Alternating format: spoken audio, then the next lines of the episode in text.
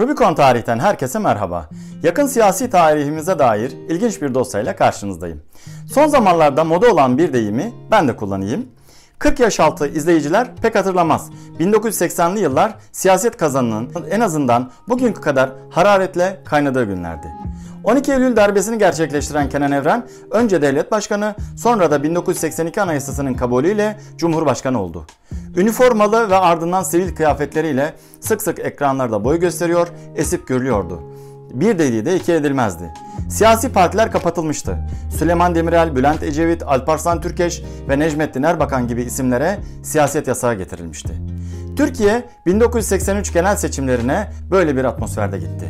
Seçimlerde eski Başbakanlık Müsteşarı Turgut Özal'ın kurduğu Anavatan Partisi, emekli Orgeneral Turgut Sunalp'in kurduğu Milliyetçi Demokrasi Partisi ve CHP'nin mirasını devam ettirmek isteyen yine eski Başbakanlık Müsteşarı Necdet Calp'in kurduğu Halkçı Parti yarıştı.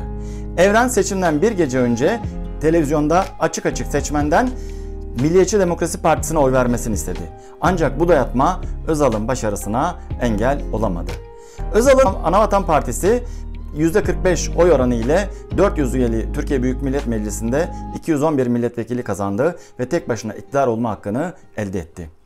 Peki tüm siyasi gücü elinde bulunduran Evren, Özal'a hükümeti kurma görevini verecek miydi? İşte bu programa konu olan hadise, yani Turgut Özal'ın sarılıp Kenan Evren'i öpmesi olayı o günlerde yaşandı. Bu programda 80'li yıllara geri dönüp darbeden sonraki demokrasiye geçiş sancılarını ele alacağım. Özal'ın Evren'e sarılıp öpmesinin perde arkasını anlatmaya çalışacağım. Evet, Rubicon Tarihi Turgut Özal sarılıp Kenan Evren'i neden öptü dosyasıyla başlıyor.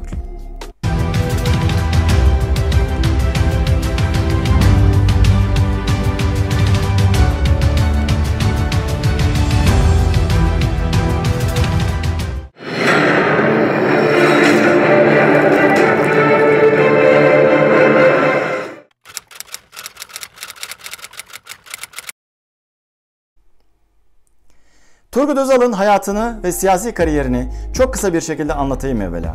Ön adı Halil olan Turgut Özal 1927 yılında Malatya'da dünyaya geldi. Babasının memuriyet görevi nedeniyle ilk orta ve lise eğitimini farklı şehirlerde tamamladı. İstanbul Teknik Üniversitesi Elektrik Mühendisliği bölümünü kazandı ve 1950 yılında mezun oldu.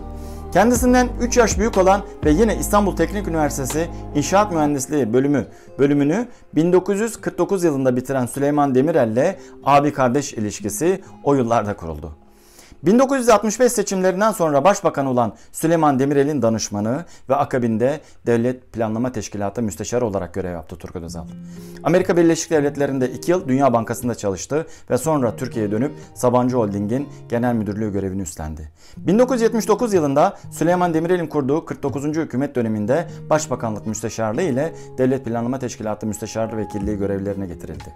24 Ocak kararlarını hazırladı. Demirel'in en yakınındaki isimdi Turgut Özal. Aynı zamanda Demirel ve Necmettin Erbakan'la birlikte Türk siyasetine damgasını vuran 3 İTÜ'lü mühendisten biriydi.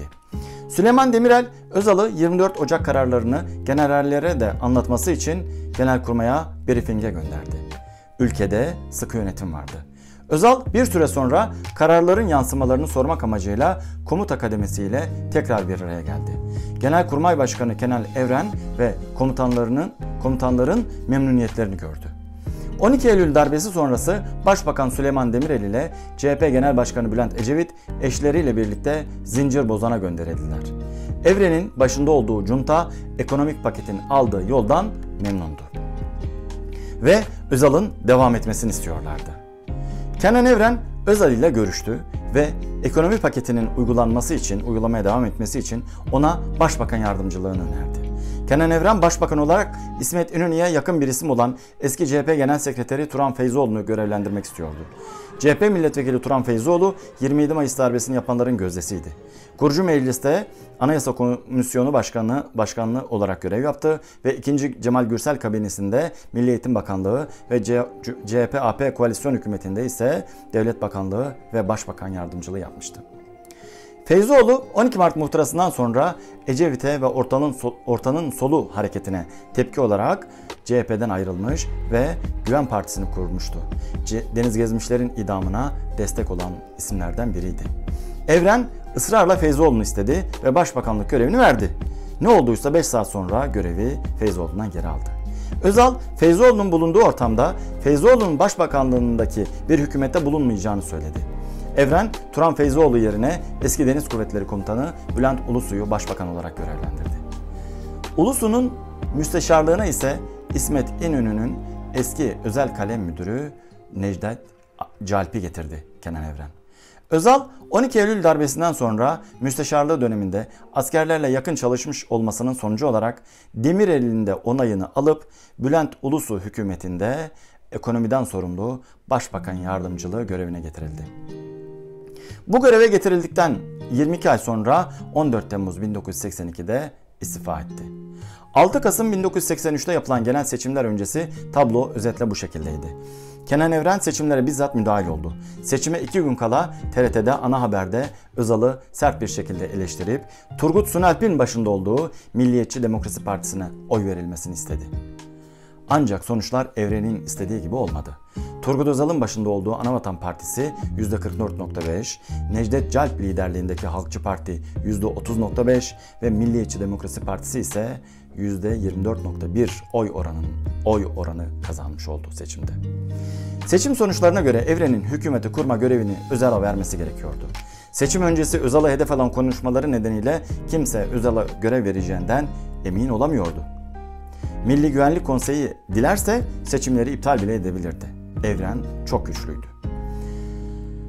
Özal seçim gecesi sonuçlar açıklanırken genel merkezde herhangi bir kutlama yapılmamasını, davul zurnayla halay çekilmemesini istedi. Temkinli olmak ve cuntanın tepesini attırmamak gerekiyordu. Gözler Cumhurbaşkanı Kenan Evren'deyken Özal beklenmeyen bir şey yaptı ve 7 Kasım'da Kenan Evren'den randevu istedi. Teamüllere aykırı olarak. Köşk 10 dakika içinde randevuyu verdi. 8 Kasım günü köşke çıkan Özal onlarca flaş patlarken Kenan Evren ile tokalaştığı esnada onu kolundan tutup kendine çekerek iki yanağından öptü. Evren emekli olduktan sonra bu olayı şöyle anlatacaktı. Benim kimseyle öpüşme adetim yoktur. Bir cumhurbaşkanı önüne gelenle öpüşmez. Ama kolumdan tutup çekince ben de kendimi geri çekmedim. O sahnenin Kenan Evren'in anlatımıyla hikayesi bu şekilde. Özal bir anda Evren'i kolundan tutup çekiyor ve iki yanağından öpüyor. Özal bu tavrıyla devlette siyasi kriz oluşturmayacağının ve Kenan Evren'le gerginlik çıkarmayacağının mesajını vermiş oldu. Evren'le birlikte uyumlu çalışabiliriz mesajını Evren'e de kamuoyuna da vermiş oldu. Tansiyonu düşürmek ve yüreklere su serpmek istiyordu. İstediği gibi de oldu. Evren bu görüşmeden sonra seçim sonuçlarına saygı gösterileceğini belirtti ve hatta koalisyonsuz hükümet istiyorduk, istediğimiz oldu dedi. Siyasete çabuk ısınmış Evren. Zaten hep de komutanken de hep siyasetin içindeydi. Özal sempatik tavırları ve kıvrak zekasıyla başbakanlık görevini Evren'den almayı başardı. Evet, Özal'ın Evren'e sarılıp öpmesinin, yani o fotoğrafın perde arkası özetle bu şekilde.